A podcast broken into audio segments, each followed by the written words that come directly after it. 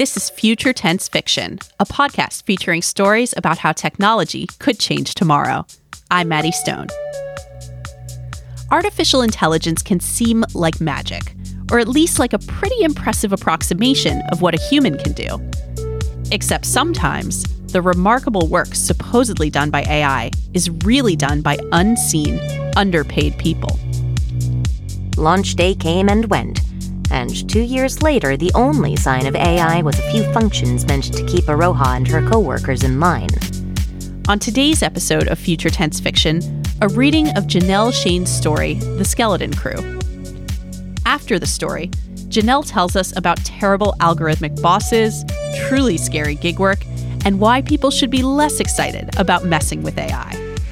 This human impulse to mess with the chatbot or something could end up really making a human worker's day a lot more unpleasant. That's coming up on Future Tense Fiction. Stay with us. This episode is brought to you by Shopify. Forget the frustration of picking commerce platforms when you switch your business to Shopify, the global commerce platform that supercharges your selling wherever you sell. With Shopify, you'll harness the same intuitive features, trusted apps, and powerful analytics used by the world's leading brands. Sign up today for your $1 per month trial period at shopify.com slash tech, all lowercase. That's shopify.com slash tech. This is Future Tense Fiction. I'm Maddie Stone. I'm a freelance journalist and the editor of The Science of Fiction, a newsletter about how science and pop culture intersect. Every month, Slate's Future Tense partnership with New America and Arizona State University's Center for Science and the Imagination publishes a short story that explores how science and technology will shape our future. Now, we are bringing some of those stories to you in a podcast that includes a conversation with the author. Today's short story is The Skeleton Crew by optics researcher and AI blogger Janelle Shane. Janelle is an expert on all the ways so called intelligent algorithms fail to live up to the hype.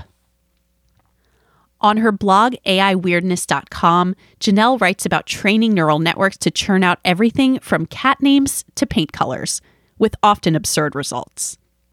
A fan of haunted houses, Janelle merges her interests in the Skeleton Crew. The story is set in what is advertised as a high tech haunted house run entirely by AI. In reality, it's run by gig workers who constantly have to keep up their scare metrics or risk getting their pay docked. But when a crisis strikes the haunted house, it's those behind the scenes workers who are forced to save the day with the help of plastic skeletons and drones that look like bats.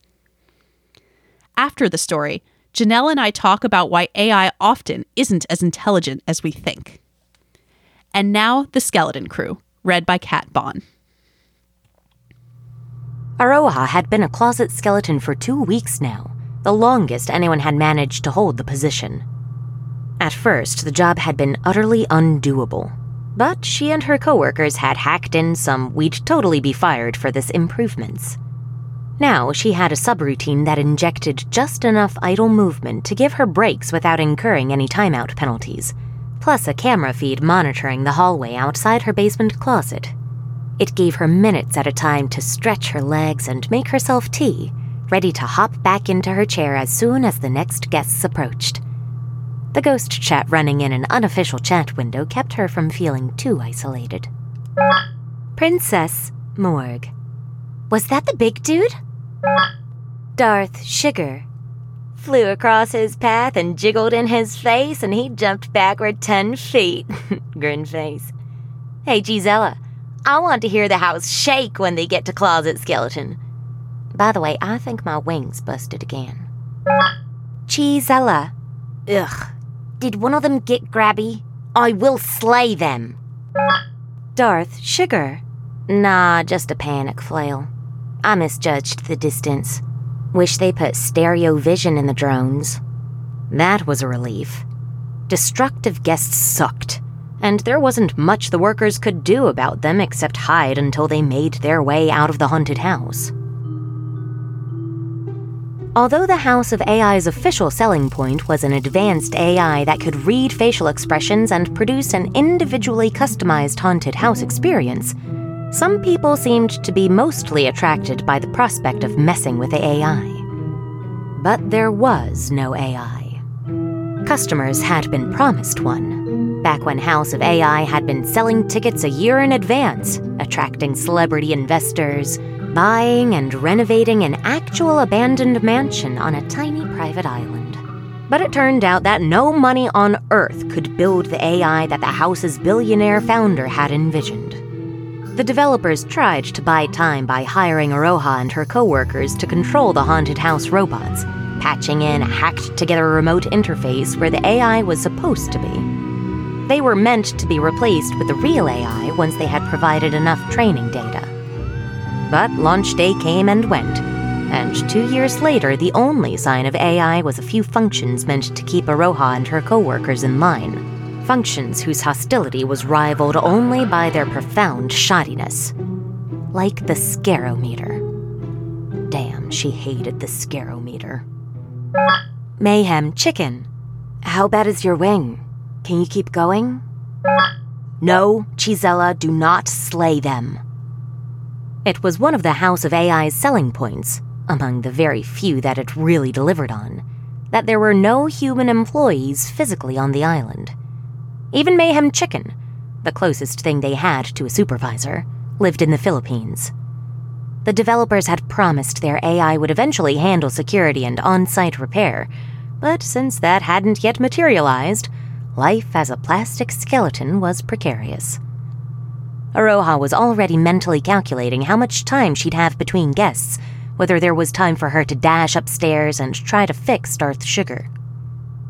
If Darth Sugar's drone were busted, she'd get no scares at all till the Monday maintenance visit. That would mean a lot of wage penalties.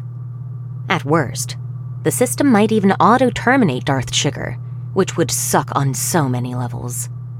The five remaining House of AI robot operators had clawed their way together out of the chaos of the early days, learning the caprices of the scarometer and the other scoring systems. To lose a coworker would not only be a tragedy, but would jeopardize their delicate system of hacks and workarounds. Without the five of them coordinating, nobody would have a job for long. Darth, sugar. I think it's just my wingtip. I can ignore it. Princess Morg. Is it just a flesh wound? Darth Sugar. I don't want to go on the cart. Ghost chat devolved into Monty Python quotes while Aroha sat back in relief, flexing her fingers and taking a sip of tea. An emergency repair would have been an iffy proposition, although much more practical ever since one of the weekly maintenance workers had finally seen their note and left a small toolkit for them. Aroha returned her attention to her camera, which was now showing the next guests rounding the corner toward her closet, bunched up and nervous. When they opened her closet door, she lay slumped in the corner for a long moment until she saw them begin to relax. Then she jumped, and they shrieked and scrambled over one another as she climbed to her feet and took two steps forward, her eye sockets flaring with red lights. She had gotten good at appearing to advance without actually moving forward. It made her look scary while keeping her out of arm's reach. They bolted for the exit, their curses already beginning to crumble into laughter. In her vision, the scarometer blinked red. Emotion detected. Joy. Bad scare. Bad scare. Aroha sighed and directed her camera at the very scary mop in the corner. Rapidly, the scarometer began to climb. Nobody had liked being closet skeleton because the lighting was terrible and the scarometer could see just well enough to register that guests were present, but not well enough to see their faces and register a scare properly. Not that it was that accurate even in good lighting. No wonder an AI built to maximize scarometer performance had failed. Being closet skeleton had meant accumulating so many bad scares that the job paid almost nothing. The setup was ludicrous, but since they were filling in for a missing AI program, nobody had built in a way for them to complain. They'd been reduced to dividing closet skeleton shifts among themselves, trying to spread out the damage. Then, one day, Aroha had noticed that the scarometer would sometimes register them up in the corner as a terrified human. The ability to cancel out the bad scares was a game changer. Darth Sugar. Nice one, Cheezella. Heard that. Cheezella. Slain. Mayhem Chicken. Remember VIPs at 2200. Princess Morg. Got it.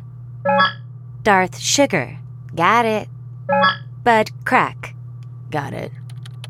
Aroha, too, typed got it and took a sip of tea while she checked her computer clock and converted San Francisco time to New Zealand Daylight Savings Time. VIPs at 2200 hours gave her a good half hour for dinner while they cleared out the other guests. She wondered who it would be this time. House of AI sometimes got real celebrities, since it was expensive and nobody, maybe not even the billionaire founder, knew how deeply crappy the AI really was. She was finishing her curry when the ghost chat leapt to life. Mayhem Chicken. VIPs are here. Oh my god, oh my god, it's Dragon Sula! Darth Sugar. Oh my g- g- g- god. Heart, heart, heart, skull. Princess Morg. Skull, skull, heart. Bud Crack. Who? Darth Sugar. Dragon Solo. Princess Morg. Dragon Sula. Darth Sugar. All bones rot. Arohan knew who Dragon Sula was. A metal rocker who used her fame to fight back against the white supremacists who kept trying to claim ancient metal as theirs. She'd even had to tighten security at her concerts after one of them tried to bring in a gun. One of Aroha's friends had a Dragon Sula poster on her wall. The one with Dragon Sula standing in a cathedral knee deep in blood, looking like she was about to tear it down. Or maybe like she would stand there for thousands of years until it crumbled around her. Aroha didn't listen to metal herself, but the poster had power. Mayhem Chicken She's here with a photo crew. Sweet. Darth Sugar. Hey, I got booted. Princess Morg. Me too, no! I need to see Dragon Sula! Mayhem Chicken. I can't reconnect. Was Aroha the only one still connected? She could still see her hallway camera feed and still move her limbs. Why her? Then she remembered. Cheezella. I'm still connected. The Wi Fi signal's so bad down here that Closet Skeleton has a dedicated router. Something must be wrong with the one the rest of you are using. Will it fix itself? Princess Morg. Not likely. Someone probably has to manually push the button to restart our router. Darth Sugar. Ugh, it's docking me for inactivity. I'm trying, okay? Cheezella. I can do it. Where's the router? Princess Morg. Ground floor in the closet between the crypt and the spider room. Hurry! I think I fell over when I lost connection. Gonna look real silly when Dragon Sula encounters Napping Axe Skeleton. Aroha left her closet and headed upstairs. Everything was still in haunted house mode. The lights, soundtrack, and even the fog still active. Whatever had gone wrong, it must be just affecting the one router. She took the most direct route, using access corridors to shortcut the winding paths, popping in and out of concealed doorways. She kept her head down by habit as she passed each AI generated portrait. The scarometer sometimes registered those as human and would hand out bad scares. When she passed through the guest facing areas, generated ghosts began to follow her, then stopped, then started to follow her again, stuttering, the face tracking algorithm confused. At one point, she stepped over Princess Morg, whose empty eye sockets stared at the ceiling, Fomax still attached to one of her hands. The door to the router closet was already ajar. Metal and plastic were strewn across the floor, and the router itself was lying among them, several deep gouges in its case. Aroha sat forward in her chair, heart beating quickly. She took a screenshot and sent it to Ghost Chat. Then she backed away and hid against the wall among some prop skeletons. She needed time to think. Darth Sugar. Holy shit. Princess Morg. Did somebody stab the router? Aroha adjusted her headphone volume and now she could hear the floor creaking as someone much heavier than a robot skeleton moved nearby. Chisella. They're still here. I can hear them. She realized she was sitting very still, typing gingerly. She was 10,000 kilometers from whatever was happening, yet she could feel herself sweating, feel her hands tensing up on the controls.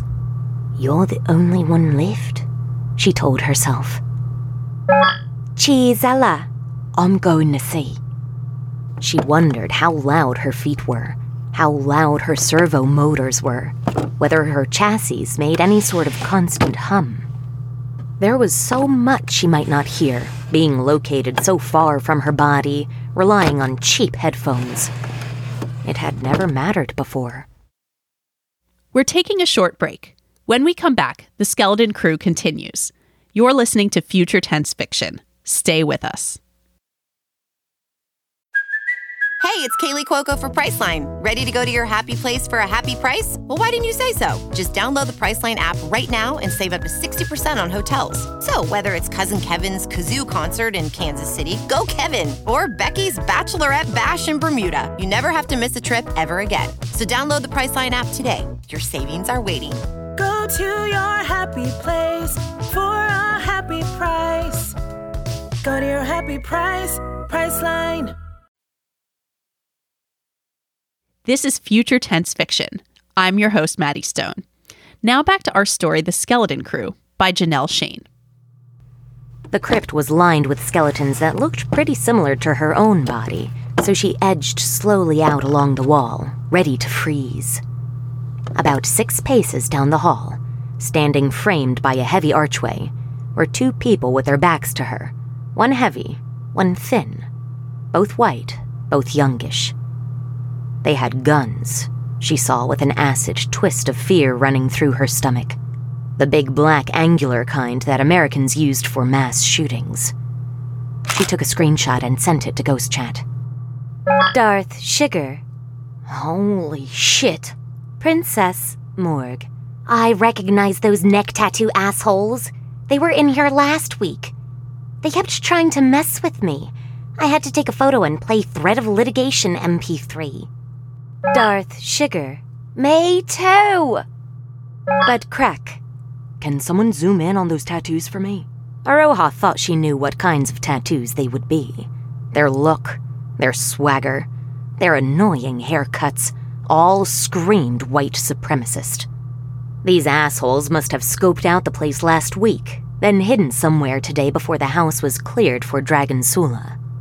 There was only one path through the House of AI, so now all they had to do was wait for her to come to them. Darth Sugar. Oh shit, oh shit, what do we do? Mayhem Chicken. Call for help. BC, you're in Seattle, right? Can you call 911? But Crack. I can do that. Calling now. Darth Sugar. How long will it take them to get there? It's on an island, right? Is there a boat? Is there a helicopter? How will they get there in time? Mayhem Chicken. I'm sure they have a helicopter. Princess Morg. There's no way they'll get there in time, even with a helicopter. It's 20 minutes tops from the entrance to the router closet. Less if we're not there to interact. Darth Sugar. They say, are they picking up? Aroha skimmed Ghost Chat, most of her attention on her camera, watching the two wait with their guns. Her hands still clenched the controls, but her earlier fear had distilled into rage. Their goal was clear. For them to win would be unthinkable. They had missed one skeleton, and now there would be hell to pay. She wanted to fling herself at them and wrestle their guns away. But she was a plastic skeleton and probably weighed 10 kilos at most. They would bat her away as easily as if she were a coat rack. She couldn't even block a bullet. She needed a different way. Chisella, we have to make sure she never gets to them. Gonna sneak away and intercept her. Darth Sugar, yes. Mayhem Chicken, we need to know where she is. Princess Morg, we need the cameras back. Maybe my sister can hack into Chisella's closet connection. I can call her. Mayhem Chicken, do that. Without intel, Aroha would have to guess which shortcut to take, but first she'd have to get away without the gun toting assholes noticing. Fortunately, she was still against a wall of other skeletons, and the two mostly had their backs turned. She tapped the controls slowly, delicately, trying to make her motion imperceptible. It was at that moment that the scarometer realized she was in the presence of humans and decided to read the emotions of the backs of their heads. Emotion detected. Sorrow. Bad scare. Bad scare. That would have been merely annoying had it not triggered its occasional help be scary routine that unleashed a loud, eerie screech. She froze as the gunmen whirled around, weapons raised.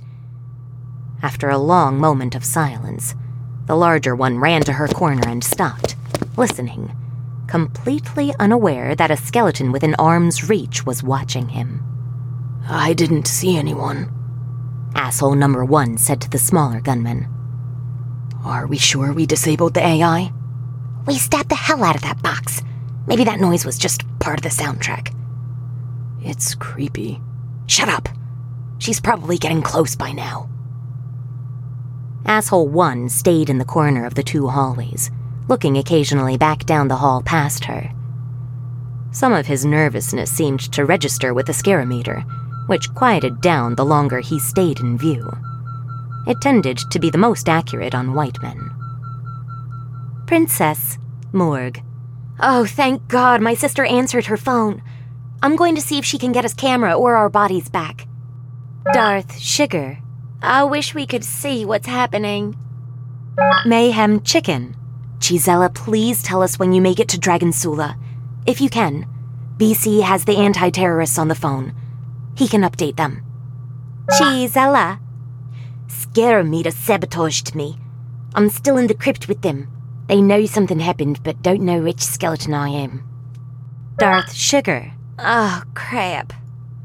Chisella. BC, what do the anti terrorists say? Do they have ideas? But crack. I. I'm still explaining things to them. What we are. They are confused. Aroha guessed it might take them a while to get from the House of AI is run by an advanced artificial intelligence to to avert disaster, we must rely on a single plastic skeleton controlled by a frantic woman in New Zealand.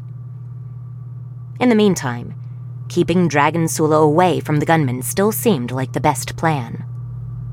Asshole 1 was close enough to her that Aroha was still tempted to grab the gun from him.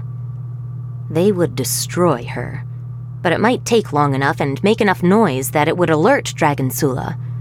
Or maybe Dragon Sula would just think it was part of the soundtrack. Chisella. I need to get away from them. Need to find her somehow. Darth Sugar. Wait, are the AI portraits still working? That was a third party app.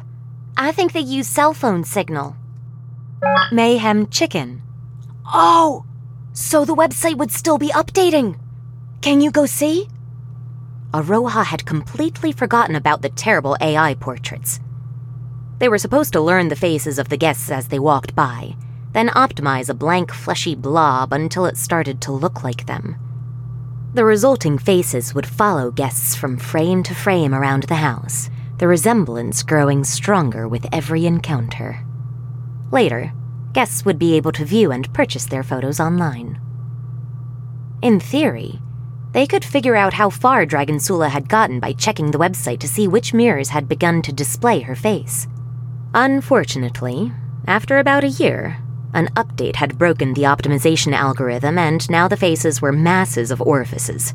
Far too many mouths and far, far too many eyeballs. The creepiness factor had definitely increased, but now the faces were unrecognizable. Maybe Darth Sugar could still manage it. Aroha took a deep breath and loosened her grip on the controls.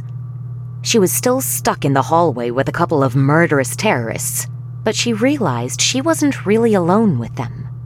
She had a team. Chisella. I think I can get away from them. Gonna jettison a hand. It was a trick she had discovered by accident and occasionally amused herself with on slow nights. Taking careful aim, she jerked her arm sharply. Her hand flew off and hit the door release panel. The two gunmen whirled to face the opening door. There's no one there, Asshole 1 said after a moment. What if it's the AI? It's not the AI, Asshole 2 said. We disabled it. How do we know, though? Fine. Let's go check it out. The moment they disappeared around the corner, Aroha made her retreat. In the next room, she stopped among heaps and curtains of spiderwebs, arranging herself in a vaguely menacing pose next to a three foot jumping spider. Now that she had faded into the background spookiness again, she considered her options. Freaking the hell out of the gunman was one attractive prospect. She knew enough shortcuts that she could keep getting ahead of them, keep drawing them farther down the maze, hopefully faster than Dragon Sula was advancing toward them. Chisella. Ha! Got away from them. Up one room now. Then, Darth Sugar. Found her! Garbled image, but I would know that eyeshadow anywhere. Wow, she hasn't gotten far at all. She's still in Statuary Hall. Mayhem Chicken. So we have a lot more time than we thought. That's really good. I was afraid she was almost to them. Are they still staying put, Chisella? Chisella. They went one room farther when I opened the door. They haven't come back up yet. Bud crack. The anti terrorists say try to get to Dragon Sula and get her out of the house. Top priority. Chisella. Got it. Darth Sugar. Blood room shortcut? Chisella. Yep. She liked this plan better. Less risk of an abrupt end to her intervention, or of them growing suddenly suspicious and doubling back to intercept Dragon Sula. She left the realm of the spiders and moved quickly to the blood room, where blood and viscera oozed from the original crown molding and sheeted down the blanked windows. The blood room shortcut, an opening in the side of a huge fireplace, was one of the secret passageways that was original to the mansion, its corridor wallpapered rather than plywood, and running straight down the length of the wing. Her bony feet sank into original carpet as she hurried. Princess Morgue. My sister's hacked in! Do we want bodies first or cameras? Bud crack. They say cameras. She came out in the statuary hall between two bleeding gargoyles. It was the biggest and best room in the mansion, and the lighting engineers had worked wonders here. Candles flickered from columns and deep recesses, disappearing overhead into mist and swirling crows. Statues were everywhere, dramatically lit, some with extra limbs or talons or glowing eyes. Up on a platform beneath the largest statue, a single, featureless stone, stood three people. Two had their backs to Aroha as they adjusted cameras on tripods and tilted giant silvery light bouncing screens. And the third was Dragon Sula, wearing tall boots and a long black coat, her eyeshadow rimmed with stars, her hair a shocking white. She was stunning. Dragon Sula noticed Aroha and her expression brightened. Oh, hello. Can you understand me? I've never met an advanced AI before. Dragon Sula's voice was low and hoarse. Thanks for being patient. We couldn't help stopping for pictures here. This room is. She gestured expansively. Aroha flailed her skeleton arms in a shooing motion, trying to turn them back. The scarometer flashed unhappily in her vision. It's all right, said Dragon Sula kindly. You don't need to try to scare me. My individually personalized haunted house experience is going to be mostly me gawking at the scenery and taking pictures. It's terrific how they kept so much of the original mansion. Aroha wished her body came with a voice box, or any sound file other than screeching and threat of litigation MP3. Dragon Sula gave her a friendly wave and then resumed working with her photographers. Princess Morg. Ha! I can see you, Chisella! And there's Dragon Sula! Mayhem Chicken. Where are the gunmen? They're not by the router closet anymore. Darth Sugar. Uh oh, I think I found them. They're coming fast toward you, Cheesella. Only a few rooms away. Bud Crack. They say get her out of there now. Get her on the other side of a heavy door. Mayhem Chicken. The doors don't lock. Bud Crack. I know. Explaining. Aroha stood for several frustrated seconds trying to think of a way to use her plastic skeleton body to convey urgency to do something at them that they wouldn't interpret as an AI's single minded attempt to be spooky. She could probably manage to kick over a tripod, but only another haunted house worker would know how out of the ordinary it was to touch a guest or their stuff. Then she saw the far wall. Dragon Sula's eyes tracked Aroha as she crossed the room, then widened as she stopped before the fire alarm and pulled it. Red lights whirled and a piercing wail filled the room. The house lights came up, and the other lighting effects disappeared, all except for a clearly lit exit sign. The San Francisco Fire Department did not allow a haunted house to mess around when it came to the fire alarm. With her remaining hand, Aroha gestured emphatically at the exit sign. Dragon Sula hurried to help the camera crew begin to pack up, the three of them twisting tripod knobs and collapsing screens. Aroha paced, playing her scary screech sound file at increasingly frantic intervals, which did seem to make them work faster. Their arms full of gear, the three made their way to the exit door, reaching the threshold just as the first heavy footsteps sounded from the other end of the room. Dragon Sula was holding the door for the photographers and about to go through herself when the first of the gunmen came into sight. She froze for only a split second before she slammed the door. Now Aroha turned to face the gunmen. She screeched and flashed her eyes red, arms raised into their faces. Oh, man! Come on! They yelped, swore, and twisted, and began to fire at her at close range. If she had been there in person, the sound and flash of the gunshots would have been overwhelming. Filtered through the saturation limits of her camera and microphone, they were merely sounds, background to her increasing sense of calm determination. She was expendable. And as a skeleton, she was mostly air. The bullets were blasting into heavy wood behind her, ripping the occasional chunk from her frame as she slowly advanced. There was a spray of sparks as a bullet shot out the red lights of one eye socket, but her camera was in her nose, and she could still see them backing away from her. Her upraised arms were blasted beyond recognition, sparking and dangling finger bones. Asshole 1 was screaming. It won't die! It won't die! Asshole 2 had just enough presence of mind to shoot for her feet, and a lucky shot blasted away her ankle and sent her sprawling. She disengaged her autogate and began to mash keys, trying to crawl toward them. Leave it! She's getting away! The AI's still alive! It's still coming! Just this one bot. If it has more robots, where are they? He kicked her hard, and the camera view swung as she slid across the floor. Let's go! Then he screamed and raised his ah! gun again as a bat winged drone flew at his face, and another skeleton swung a giant foam axe, knocking the gun from his grip. The other gunman suddenly found himself with a bat drone in his face as well, and he backed wildly away, spraying bullets until he tripped over Princess Morg's axe. Mayhem Chicken's butler skeleton was there among them, deftly reaching in to slide the guns out of their reach. Someone began to play Threat of Litigation MP3. Freeze!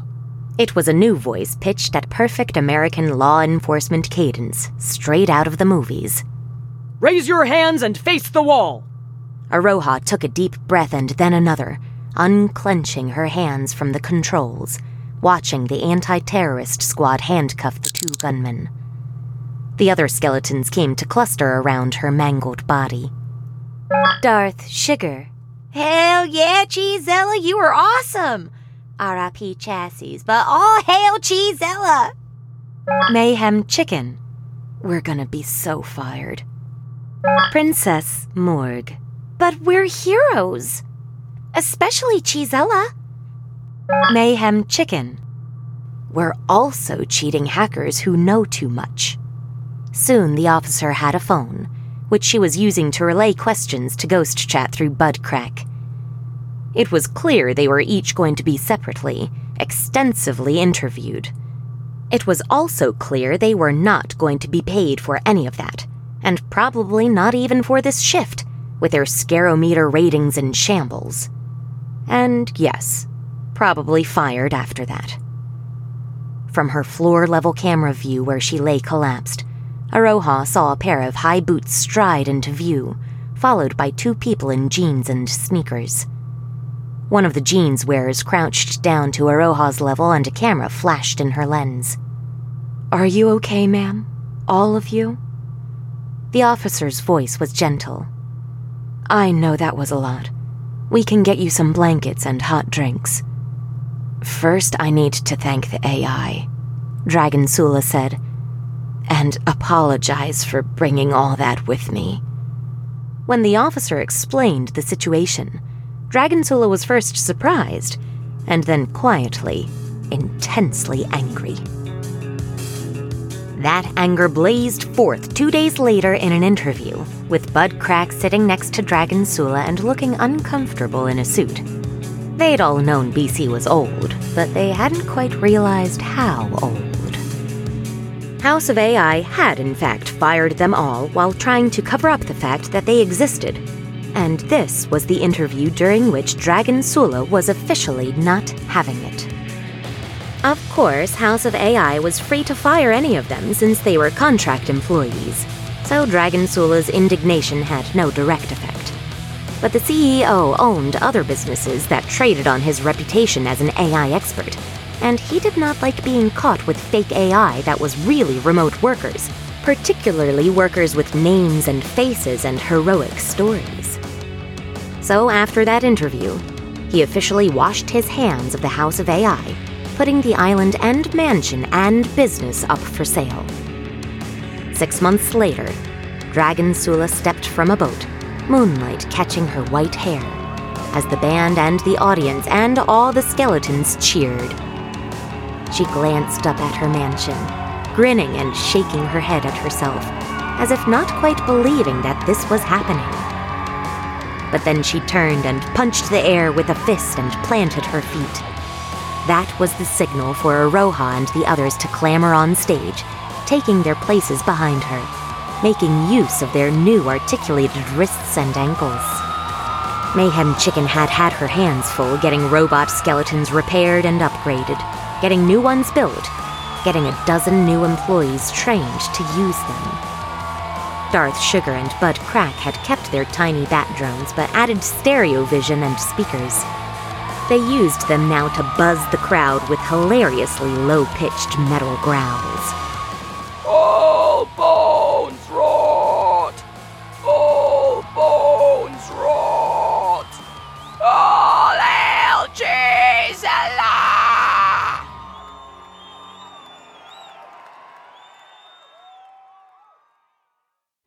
That was The Skeleton Crew, written by Janelle Shane and read by Kat Bohn. Coming up, Janelle tells us about the dangers of putting too much trust in AI, especially when lives are at stake. That's just ahead on Future Tense Fiction. Stay with us.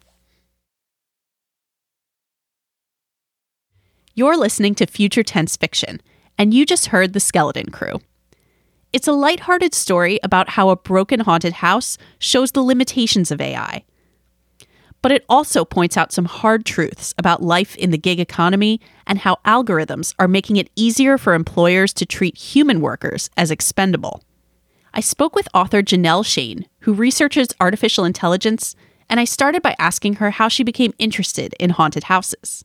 But yeah, I did the volunteer work in one back when I was in high school and, you know, sat. Actually, it was a job pretty close to what Aroha, the closet skeleton has, what uh, Chisella has, where I would sit at the end of a long corridor in some kind of startling costume. I think I was a big red monster or something, and just sit motionless as people were going by, and then choose my moment at which I would suddenly stand up and be huge and scary. So uh, come to think of it, that's probably why Closet Skeleton was my main was my main character because that's what she does. She just waits and then goes rar, and people go ah. Wow! So this was actually a little bit of a, a callback to your your high school job. This haunted house is supposed to be run by AI and artificial intelligence, but this is ultimately a story about AI sort of failing to live up to its promise because the tech that the haunted house developers wanted to build proves to be impossible to build, and the business had to hire these remote workers to control the various scare props that were supposed to be robotic and automated. I'm curious, Janelle, how often are there actually human operators behind something we think of as automated or artificially intelligent? Well, it definitely happens. And that's part of why I wanted to write this story, is because I don't think it's generally well known. For example, there's these meal delivery robots uh, that you sometimes see trundling around, especially college campuses, and they, you know, knee high little thing, clearly not a human being fitting in there. The only thing that can fit in there is a pizza. But what people don't generally realize is those have remote operators, and there'll be somebody sometimes overseas, and they'll maybe have several of them at once that they are controlling, and they're setting down waypoints and monitoring each one and making sure it gets to where it gets. But you'll get people making comments like, "Oh, I love having the meal delivery robot because then I don't have to worry that I'm someone's waiting on me while I get ready to go downstairs." Like, it's happy, just happy to wait, and so comments like that, like they really don't realize there's a person. Or some of these uh, fully driverless cars that you see also rely on having a remote human operator who is ready to step in if it looks like the car is going to make a mistake. In our world, do companies have to acknowledge that there's actually a human operator behind something like the meal delivery robot or the uh, self-driving car, or can can the technology actually maintain this veneer of yes, this is really fully robotically controlled. Certainly, uh, there are plenty of companies where you really have to dig to find out this information. And of course, companies have gotten in trouble for this before. So there is uh, some automatic expensing software that was supposedly run by AI, but was actually sending these uh, receipts and things to remote workers. And they were comp- saying, you know, I'm not sure I'm supposed to be seeking this highly confidential information from these customers who don't know that there are human eyes on it.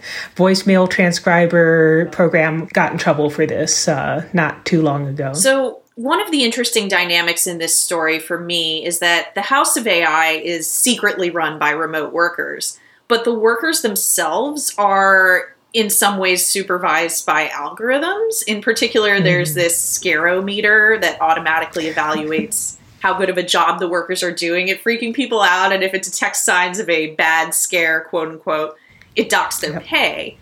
And the mm workers seem to universally hate the scarometer and have figured out some pretty hilarious workarounds to its auto pay docking, like staring at a mop that the scarometer will register as a terrified human. I love that detail. Um, how common is this sort of automatic performance monitoring tech in the real world? And would you say it generally sucks as much as the scarometer does? From what I've heard, yes, it does really suck.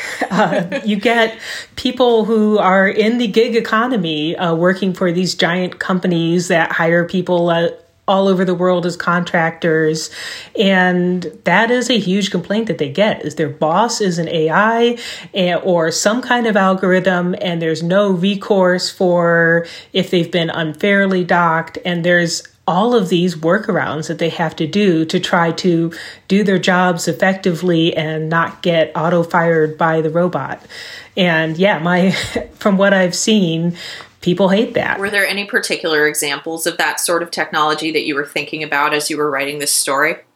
Uh, I just recently read uh, Ghost Work by Mary Gray and uh, Siddharth Suri, and it talks about this sort of gig economy and the ways that workers are having to exist within it and these sort of struggles for these recognition and recourse and acknowledgement of their humanity and from all different walks of life. So these people who are automatically labeling images or people even who are driving for companies like Uber and Lyft or now meal delivery. There's a lot of algorithmic bosses out there and a lot of really frustrated workers who, you know, every time they come up with a workaround, some kind of program that helps make their jobs easier, they're sharing with their coworkers. Quite often that gets shut down because it made them too you know, too successful or is working around some of the controls that the company was trying to impose on them. And so I had all of this stuff in mind when I was thinking about what it would be like to work with a faulty AI as your boss. yeah, and it sounds like that dynamic of the workers kind of banding together and coming up with workarounds together and relying really on each other in order to get the job done when you have this algorithmic boss that really is only there to dock your pay or penalize you in one way or another. It sounds like that that human network and those connections you can make with other workers is is sort of essential to survival. I really do think so. Yeah, and this was one of the things that I've seen when people interview gig workers and was a central theme in this uh, book ghost work. It really is that these networks these banding together making tools figuring out clever workarounds and sharing them with each other and supporting each other learning how to work within this very weird environment and these constraints. And i really wanted that to be a central theme of what was going to come out in the story. Mm-hmm. One really interesting thing to me early on in the story is we learn that there are these robotically controlled scare props that are all remote controlled by humans. And one of the main challenges they face in existing and doing their jobs within this haunted house is actually the guests, um, mm-hmm. some of whom are very destructive, whose main goal seems to be just messing with the AI and messing with the technology. And this felt very plausible to me because, as a tech reporter, it seems like every time companies roll out some new so called artificial intelligence or intelligent machine, whether it's a smart home device or a self driving feature in a car, hackers and researchers immediately get to work trying to figure out how to compromise it. And I'm curious whether you would agree with that and and what that says to you about human nature that whenever some clever new piece of technology or algorithm is invented, one of our immediate impulses is to try to dismantle or destroy it. Mm-hmm. yeah, I do think it's a realistic bit of how humans interact with technology. And, you know, sometimes it's understandable. They roll out some kind of surveillance robot and people get uh, frustrated with some kind of cop bot and throw it in a fountain or something. that kind of thing is understandable. But then you also get cases like, oh, here is the adorable hitchhiking robot that everybody loves. It'll take pictures and you can send it and it'll check in, and that thing ends up dismembered and thrown into a fountain or whatever. So there's, you know, these, uh, these human frustration toward technology is, yeah, sometimes justified frustration and sometimes it's just wanting to mess with the thing and especially if they don't think that there's a human personality behind it or actually human being they're why not? You're not hurting anybody really by messing with this thing. But this gets back to the sort of idea of there's a lot of human workers out there who are sort of covered with this veneer of technology where end users may not realize they're there. And so this human impulse to mess with the chatbot or something could end up really making a human worker's day a lot more unpleasant. I mean, ultimately, it's the human workers at the House of AI who aren't even supposed to be there who wind up saving the day because of their ability to think creatively and come up with a solution to this unexpected danger these two gunmen in the house. Mm-hmm. and you know Chisella jettisons her skeleton hand at the gunmen in order to distract them. She pulls the fire alarm to get Dragon Sula out of the building. I feel like were the house's operations actually fully automated this situation could have gone down very differently and ended much more tragically Mm-hmm. And I'm curious, Janelle, whether that's a real danger to you with giving algorithms or artificial intelligence systems too much autonomy, that in some sort of unexpected or emergency situation, they won't really be able to help us. Yeah, I think that is one major weakness of automated anything is that if it's able to do its job well is because the circumstances have been narrowed enough to the point where today's narrow AI can handle it. And there's just simple, th- predictable things going on. And that's what uh, self driving cars are really struggling with right now, trying to find wider adoption, is that this is a huge weakness of narrow AI. Like today's realistic AI is, you know, you have an emu running around. Has this thing seen an emu before? Does it know what to do? no, it's going to do something unpredictable. Or you get like even a human standing weird or dressed weird or just a trick of the light ends up combining into a weird uh, circumstance. So these crises are also sometimes kind of manufactured just out of happenstance. So yeah, it's a huge danger putting too much trust in AI. Just to follow up on that, I wonder whether, as an AI researcher, you think this sort of machine intelligence has advanced to the point where we sh- we can feel confident allowing it to take care of things where human lives are really at stake or could be at stake, or should there sort of always be a human backstop at this point? Mm-hmm. Yeah, I think for some applications, there really does always need to be a human involved. I mean, if you think about the kinds, the AIs that people tend to work with every day, you think of voicemail transcription or autocomplete. Like these are not just thrown together programs. These are state of the art AI that has lots of money behind it and lots of smart people having it work as well as possible. And you can see just from working with these programs every day, having your hands on it and knowing what the answers should be, that they are glitchy. They are super glitchy. If you're talking about like really ordinary stuff, let's meet at the store, whatever, it can handle it. If you're doing a technical conversation about your, you know, animal husbandry with the alpacas or something, it's not going to keep up with your specialized vocabulary. And that's okay for some applications where you're like, I just don't want to listen through this whole 30 second voicemail. Get me the gist of it. Cool.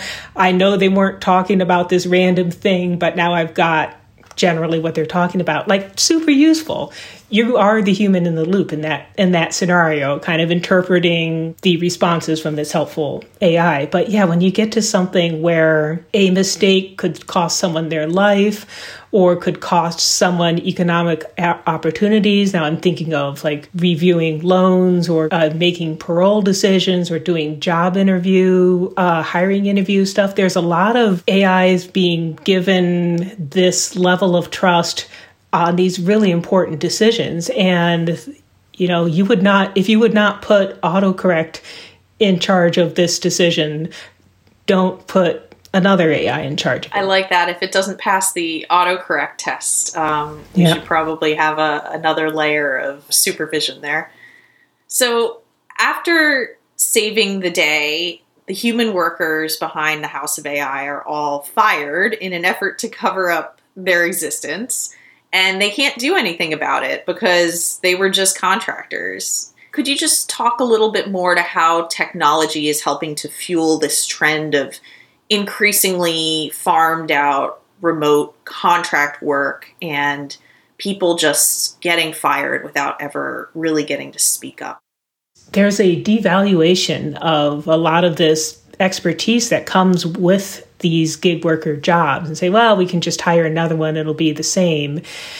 It kind of ties back to programmers and their ideas of what is a good job for AI and what is a tough problem to solve. We've got AI that has been able to beat people at chess for years, and chess is supposed to be like this high prestige mathematical realm of the smart people. So if it can beat us at chess, surely it can drive a car around, or surely it can answer the phone correctly, or do whatever other task we have deemed to be low class. And so I think that these programmers often have that mental block toward realizing just how complex and skilled these jobs tend to be history is littered with the remains of robot butler companies that were trying to build something that could do housework. Like, how hard could housework be? Very hard, as it turns out.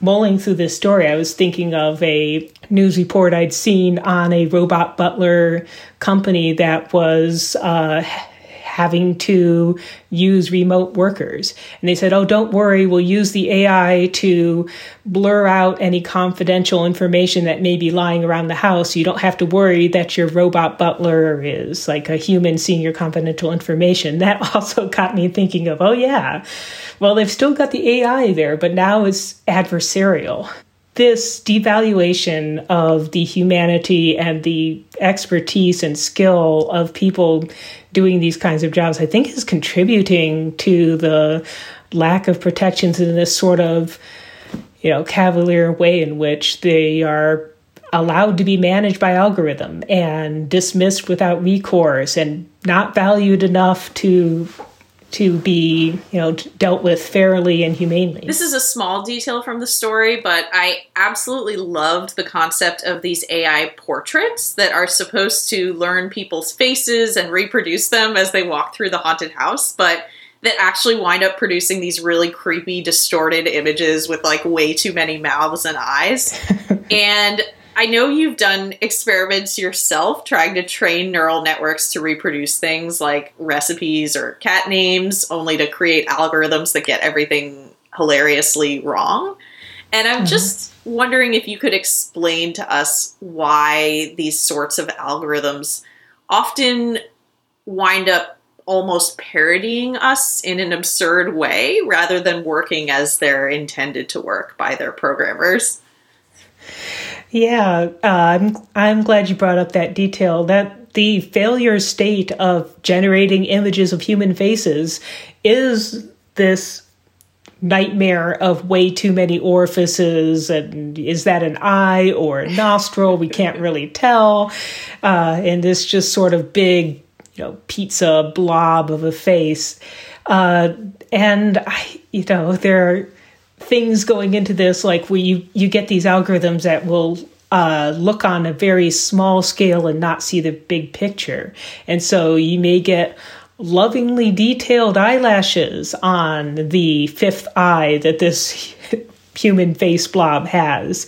And because of the way that these rewards are set up for, okay, did you think you did a good job? Yes, look at all these eyes. Humans have eyes. I have so many eyes. This is so human. I love that idea that the failure state for reproducing a human face is just a mess of orifices. That's totally horrifying and also so funny. Yeah, this idea of having weird details that don't look human to us, and the AI goes, oh, yes, definitely a human. That was also behind this uh, mop that you mentioned that looks like a terrified human being and rates high on the scarometer, because that sort of thing happens in real life too. You can design these clumps of pixels that to recognition AI, they will look at it and say, oh, yeah, definitely a toaster. And humans looking at it would think, definitely not a toaster. So I, wanted to put some uh, this so-called adversarial attack image. I want there to be a naturally occurring one uh, that you know kind of showed right away just how faulty AI is. And so throughout this conversation, we've been talking a lot about the limitations of algorithms and artificial intelligence, but despite all of these limitations, and despite the fact that the House of AI is very much controlled by people, everyone who visits seems to believe that the AI really are running the show. And that just kind of got me thinking are we as consumers a little too credulous when it comes to companies' claims that they've invented AI technology? And as an AI researcher, do you have any advice for how to tell a real AI system from a fake one? There's this marketing push toward overinflating what these AIs can do. And then there's also, we're not helped at all by the fact that when our word for this kind of technology, AI, is the same thing as in science fiction. And so much of the AI in science fiction really is human level or even above. And so that's a way more familiar mental image for people. And so it is tough to kind of push through that hype and figure out the difference between, you know, can AI really do this thing? I think, you know, having trusted journalists, you can check on their take, that definitely helps. There's some people doing some really great uh, reporting in this area. But another thing is maybe to keep in mind this sort of autocorrect principle where autocorrect is an example of state of the art AI. Voicemail transcription is an example of state of the art AI. The thing that labels your cat as a cow is you know a example of state of the art AI. And so if they're claiming something that's way beyond this level, if they're claiming to like know the intent behind what a human is saying or to like look into someone's soul and know if they're trustworthy just from their image or figure out like who is the person to hire for this job or something, you know, would you let your autocorrect do that? and maybe that's a good place to start. Janelle Shane is an optics research scientist and artificial intelligence researcher. She's also the author of the short story The Skeleton Crew. Janelle Shane, thank you so much for joining us today. And that's all for this episode of Future Tense Fiction a monthly podcast featuring short stories from Future Tense and Arizona State University's Center for Science and the Imagination about how technology and science will change our lives. Tiara Darnell is our lead producer, editor, and sound designer. Production and editorial assistance from Mia Armstrong Lopez, Tori Bosch, and Micah Espinosa. Alicia Montgomery is the vice president of Slate Audio. The Skeleton Crew was written by Janelle Shane, read by Kat Bohn, and edited by Tori Bosch. The other editors on the Future Tense Fiction team are Joey Eschrich, Andres Martinez, and Ed Finn. I'm your host, Maddie Stone. We'll see you in the future.